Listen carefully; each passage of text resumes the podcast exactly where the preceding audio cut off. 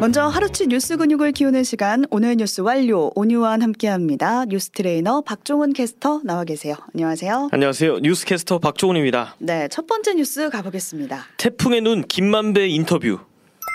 네, 김만배 인터뷰라는 키워드가 진짜 뉴스에 지금 엄청 나오고 있는 상황이거든요. 그렇습니다. 여기서 말하는 김만배 인터뷰가 뭐냐 네. 이것부터 좀 설명을 해보자면 윤석열 대통령이 검사 시절에 네. 부산저축은행이 대장동 사업에 불법 대출을 해주도록 유도한 그런 브로커가 있었거든요. 네. 이 수사를 맡게 됐는데 이걸 맡았다가 덮었다 이런 내용이에요. 네. 근데 이 얘기를 누가 했냐면 김만배 씨가 한 거예요. 그렇습니다. 근데 신랑님 전 언론 노조 위원장이 김만배 씨와 인터뷰하다 이 내용이 나온 거거든요. 네. 근데 이게 지금 정치권에서 태풍의 눈이 됐습니다. 그렇습니다. 며칠 전에 대통령실에서 이 인터뷰를 두고 희대의 정치 공작이다라고 한 뒤에 많은 움직임들이 이어지고 있는데 음. 방송통신위원회가 맨 앞에 섰습니다.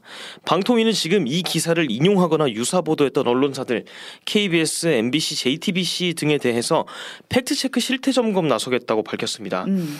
예전에 이제 뉴스 탐구 생활의 시간에 전해드렸던 것처럼 이 방송사들은 모두 방통위에게 재허가 심사를 받아야 되는 곳입니다. 그렇죠. 네. 그래서 방통위가 이게 제대로 사업이 운영되고 있냐 이걸 점검한다는 거죠. 그럼 방통위가 점검을 해봤는데 아, 이 방송사는 팩트 체크 제대로 안 되는 시스템을 가지고 있네 이러면은 방송사가 문을 닫을 수도 있는 건가요? 그렇습니다. 오. 이동관 방송통신위원장이 어, 지난 4일 국회에서 원 스트라이크 아웃제를 언급했 거든요. 방송통신망을 이용해서 가짜 뉴스를 유포할 경우에 한 번만 잘못해도 아예 방송사 문을 닫아버리게 하겠다는 와. 어, 취지였고 네. 지금 1년 반 전에 있었던 인용 보도까지 문제를 삼고 있어요. 네.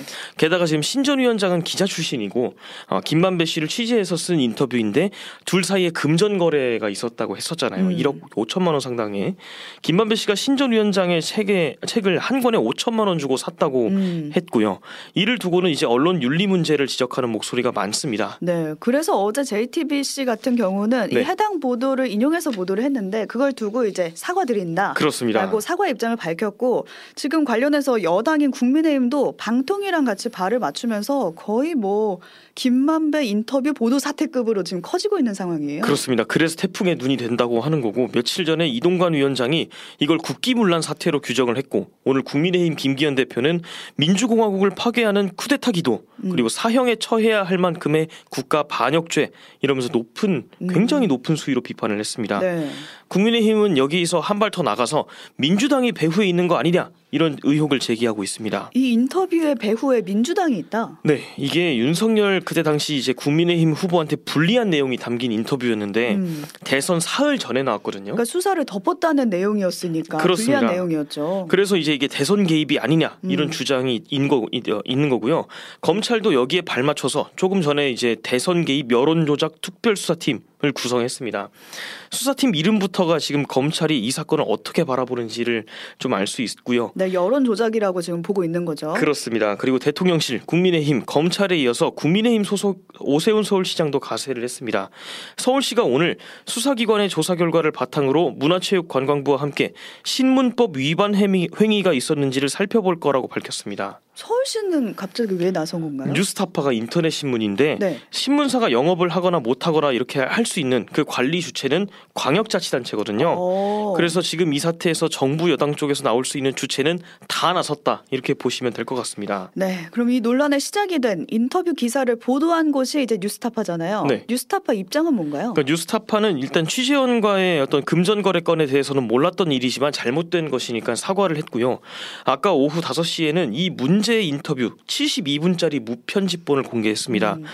그 당시 시점에서는 김만배 발언을 보도할 가치가 있었다. 이런 판단 근거를 좀 보여주려고 하는 것 같아요. 네, 지금 뉴스에 계속 나오고 있는 김만배 인터뷰 사태의 흐름을 좀 정리를 해봤는데 네. 지금 언론 단체에서는 이런 움직임, 정부 여당, 검찰도 그렇고 이런 움직임 자체에 대한 반발 목소리가 좀 나오고 있는 상태거든요. 그렇습니다. 앞으로도 이슈 이어질 것 같아서요. 관련 소식 계속 전해드리도록 하고요. 다음 뉴스로 가보겠습니다. 학폭 기록 무조건 반영. 그러니까 학폭을 저지르고도 명문대에 들어가서 잘 먹고 잘 살더라. 네, 이런 비판이 있었어요. 그렇습니다. 그래서 뭐 학교, 학교 폭력 기록을 대입할 때 제대로 반영을 해야 된다 이런 네네. 목소리가 컸는데 앞으로 4년제도 그렇고 전문대도 그렇고 가려면 무조건 학폭 기록이 반영이 된다고요. 그렇습니다. 4년제 대학 전반을 관할하는 한국대학교육협의회에서 지난달 30일에 2026년부터 학폭 기록 무조건 반영한다고 했거든요.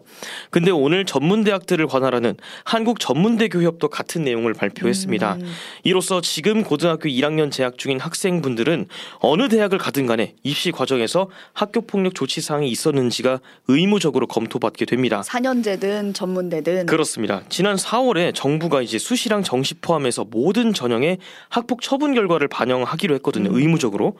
그때 당시에 이제 국가 수사본부장에 임명됐다가 아들 학폭 파장 때문에 이제 낙마했던 정순신 변호사 사건이 계기가 됐는데 이때 예고 했던 내용들이 정해진 거라고 보시면 되겠습니다. 근데 좀 궁금한 게 2026년부터 적용이 되네요. 이게 대입 전형 기본 사항이 입학일 기준 2년 6개월 전에 공표해야 하기 때문에 음. 학폭 기록 반영 부분은 지금 2026학년도 대입을 치르는 올해 고등학교 1학년부터 적용이 됩니다. 음. 그리고 지금까지는 교과 그리고 학생부 종합 같은 이제 생기부 위주의 수시 전형만 학폭위 조치 사항이 좀 반영이 됐는데 이제는 수능으로 대학 가는 정시, 논술, 실기 모든 전형에서 학폭위 조치 사항 평가가 아, 반영이 된다고 합니다. 네. 그리고 그 방식이나 기준은 대학 재량에 맡기기로 했고요. 출석 정지, 강제 전학 이런 처분 기록들이 학폭 생기부에 남는 그 기간도 기존엔 2년이었는데 4년으로 늘어났습니다. 음. 학폭 피할 목적으로 이제 자퇴를 하는 것도 이제는 금지가 됐고요. 네. 가해 학생과 피해, 학, 피해 학생을 분리하는 기간도 3일에서 일주일로 늘어났습니다. 네, 지금 정순신 변호사 아들의 경우도 학폭 이력 지우고 다른 학교로 전학 가려고 했다 이런 의혹도 있었거든요. 그렇습니다. 네, 관련해서 이제 조치가 나온 것 같고요. 대입 전형에서 학폭 기록을 보는 것 자체가 뭐 학폭 근절에 대안은 될 수 없겠지만 네, 현장에서 경각심은 줄 수 있지 않을까라는 생각은 해봅니다. 그렇습니다. 다음 소식 넘어가 볼게요. 알바 구직자 죽음 내몬 가짜 사장. 아, 참 한숨 나오는 소식인데. 이거 진짜 아, 네. 네, 재수 중이던 19살 여학생이 아르바이트 면접에 갔다가 성폭행을 당했어요. 네. 그 뒤로 심리적 어려움을 겪다가 끝내 스스로 목숨을 끊은 사건이 있었습니다. 그렇습니다. 지난 4월 부산에서 발생한 사건이고요. 재수생 A 양이 온라인 구직 사이트에 스터디 카페 아르바이트를 구한다고 이력서를 올렸는데 30대 남성 B 씨로부터 전화가 와서 면접을 보러 갔습니다. 음, B 씨가 알려준 스터디 카페에서 면접을 보던 중에 갑자기 B 씨가 A 양한테 다른 일자리를 제안했다고 합니다. 네. 커피 마시면서 그냥 얘기만 좀 몇 마디 나누면 되는 일이야 이러면서 옆 건물에 있는 한 가게로 데려갔는데 오락 뭐 노래를 같이 즐기는 멀티방이라고 돼 있었는데 그곳은 알고 보니까 유사 성매매 업소였습니다. 음, A 양이 빠져나가려고 했는데 이게 B 씨 이외 다른 남성 두 명이 그 업소에서 기다리고 있었고 들어가자마자 문을 잠가 버렸다고 합니다. 그렇게 잠 감금과 성폭행까지 당하고 만 거고요. 어, 심리적 충격을 겪던 A 양은 결국 사건이 있고 20여일 만에 집 주변에서 극단적 극단적 선택을 했다고 합니다. 네, 얘기만 들어봐도 굉장히 계획적이었다 분명히 이런 생각이 드는데 네, 이게 부산 시내 한복판에서 벌어진 일이고 그것도 대낮에 벌어진 일이란 말이에요. 그렇습니다. 유족들 가슴이 지금 찢어지고 네. 있습니다. 가해자들은 심지어 A 양한테 성병까지 옮겼거든요. 예. 그것 때문에 A 양이 몸에 나타나는 증상 때문에 더더욱 괴로워했다고 합니다. 경찰은 지금 B 씨랑 그 일당들을 업무상 위력에 인한 의한 간음, 성매매 알선, 아동 청소년 성보호 법률 위반 등 혐의로 검찰에 송치를 했고요. 네. 애초에 B 씨는 A 양을 유인해서 성폭행할 목적이었다고 합니다. 예. 계획 범죄였다는 거고 음, 스터디 카페 같은 건 아예 존재하지도 않았대요. 음, 가짜 사장이었네요. 그렇습니다. 그리고 더욱 안타까운 건 피해자가 사망을 해서 강간 같은 어떤 혐의가 적용하기 어렵다는 겁니다. 어, 강간죄의 중요한 구성 요인이 피해자의 진술이라서 그렇다고 합니다. 네. 근데 피해자는 이제 재수중이다 보니까 아르바이트로 용돈 좀 벌어서 집안에 좀 보탬이 돼볼까 해서 알바를 구해 보려고 했었다라는 네. 내용이 전해졌는데 그랬을 뿐인데 지금 성폭행 피해자가 된 거고요. 그렇습니다. 이 같은 수법으로 당한 미성년 피해자들이 또 있다고 하거든요. 네. 네, 범죄자들이 확실히 죄값 받길 바라면서 다음 소식 가보겠습니다. 김민재 발롱도르 후보 30인 진입. 어제는 손흥민 소식이었는데 네, 오늘은 김민재 소식이에요. 그렇습니다. 세계 최고의 축구 선수에게 주어지는 권위적인 상이죠. 발롱드르. 네. 이 후보 30인이 발표가 됐는데 여기에 괴물 센터백 네. 김민재 이름이 올랐어요. 그렇습니다. 아시아 수비수로서 이름을 올린 건 김민재가 역대 최초입니다. 네. 그러니까 발롱도르가 한 시즌 동안의 활약상을 반영하는데 지난 시즌 김민재는 정말 철벽 같은 수비를 보여주면서 최고의 활약을 보였거든요. 음.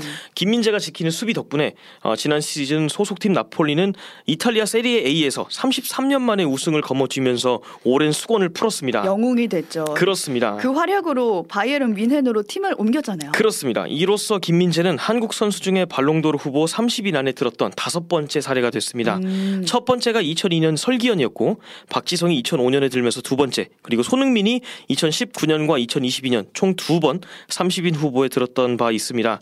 참고로 한국 선수 최고 순위는 작년 손흥민이 기록했던 11위였습니다. 네, 이게 같이 오른 후보들을 보면 얼마나 대단한 네. 상인지 알 수가 있는 게 그렇습니다. 홀란드 올랐고요. 네. 메시가 올라가 메시 있어요. 올라가 있습니다. 네, 이 안에 같이 들었다는 것 자체만으로도 축하할 일이 아닌 가라는 생각이 들고 대단합니다. 네. 정다운님이 와 김민재 선수 진짜 멋있네요라고 눈물 표시를 진짜 해주셨어요. 멋있습니다. 네. 눈물 흘리며 축하드리고 여기까지 박종원 캐스터와 오늘 하루치 뉴스 근육 키워봤습니다. 고맙습니다. 고맙습니다. 오늘 뉴스 완료.